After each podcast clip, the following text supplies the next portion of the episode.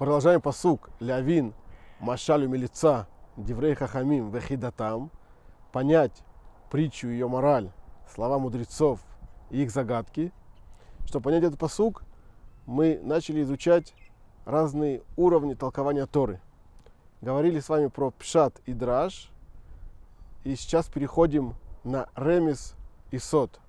Ремис – намек, Сот – тайна.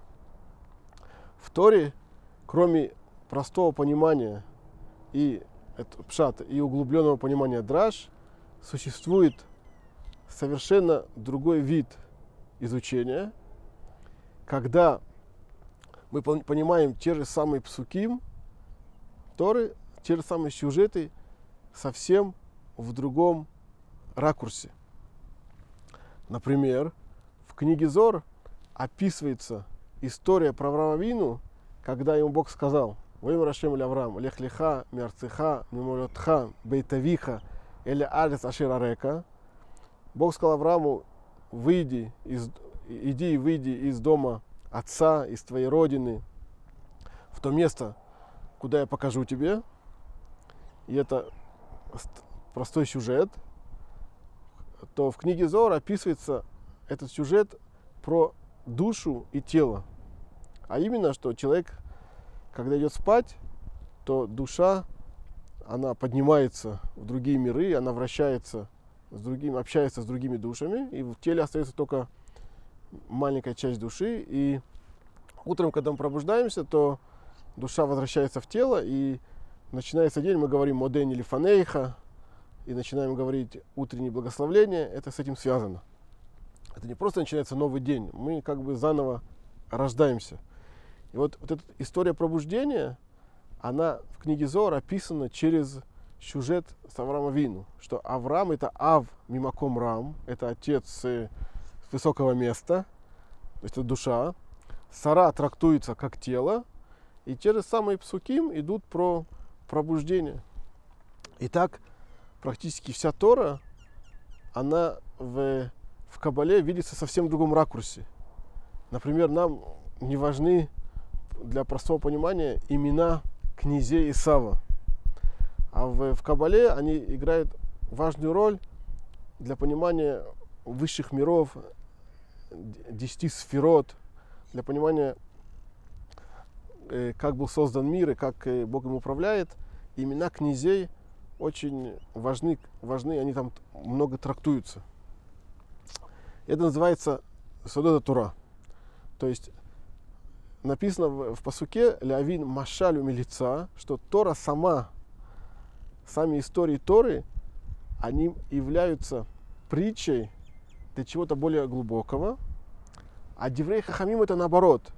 Мы берем сюжеты Торы и понимаем их глубже. То есть бывает сюжеты Торы, они притча для чего-то более глубокого, а бывает наоборот, Мидрашим приходят для того, чтобы глубже понять сюжеты Торы и их персонажи. В Торе очень много рамазим, намеков. Есть такое правило Маасе Авод Симан Либаним. Поступки отцов – это знаки для сыновей. То есть наши працы, они творили историю – и когда они ходили по земле Израиля, э, строили жертвенники, э, рыли колодца, когда Авраам спустился в Египет, когда был голод в Эрецкнан, это все намеки на то, что будет происходить с потомками в, в разных поколениях. Также есть рамазим гематрии, то есть числовые значения слов, которые указывают на другие какие-то слова, и там, где находится равенство, например, яин, известно, это гематрия сот. Яин э, 70, ют, ют и нун. И сот, это тоже 70. Да, и мы говорим, что вино и тайна, у него, у него есть одинаковое значение числовое. То есть через вино раскрываются тайны. Человек может через вино понять глубже себя и окружающий мир. И таких вот намеков, числовых значений тоже очень много. Есть отдельные комментаторы, которые именно в этом ракурсе комментируют всю Тору через намеки, через гематрии.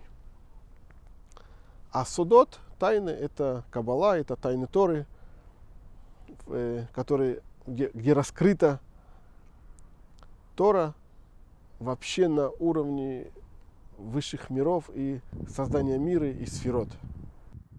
И в следующий раз мы разберем с вами вехидатам, их загадки, что у мудрецов есть еще свои загадки –